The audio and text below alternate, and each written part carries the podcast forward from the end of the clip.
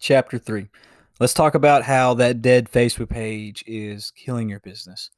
So, five to 10 years ago, back when most of us started our business Facebook page, it was really all about getting likes and then showing up the news feed of people that liked your page. And while that was all good, it just isn't the core of how we leverage Facebook pages anymore. And it's still nice to show up in news feeds, but like I said, it's just not how we leverage Facebook anymore.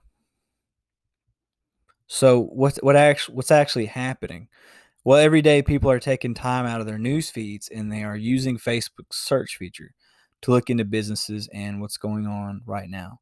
So the business website is important, but it's just it's your best face forward. It's static and unmoving, but a Facebook page is something you can use to create a window inside of your business and actually what's going on on a daily basis. Okay, and if you can get that down, potential clients that land on your Facebook page to scope you out before they ever come to the door, they're going to have an opportunity to get comfortable with you and your staff before they even call and schedule an appointment. So, how do we solve this fast? How do we turn a Facebook page into something that potential clients can search for, land on, and we can have the opportunity to show that we're organized, consistent, and professional. Taking care of that dead Facebook page isn't going to take posting every single day when you could be taking lunch or helping clients. That would be ridiculous, right?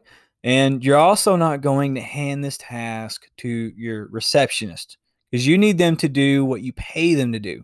So it's this simple.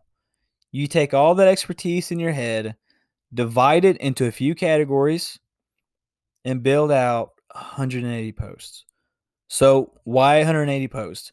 Well, that's about two posts a day, Monday through Friday, for three months. Why only three months? Because within three months, that stuff's going to rotate.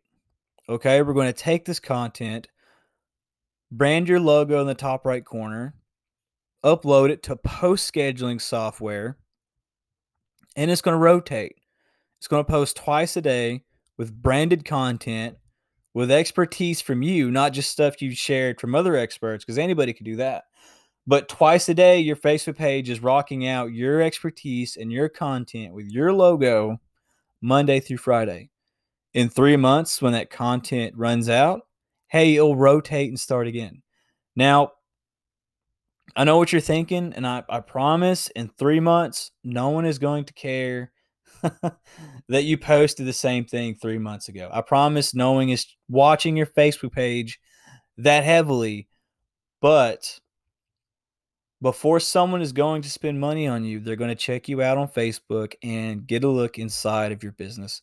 If you can take all this stuff and use software to automate it, you're going to have a good Facebook page that is going to give people a really clear message that one, you're open for business, you're organized, you're professional, and you have your stuff together.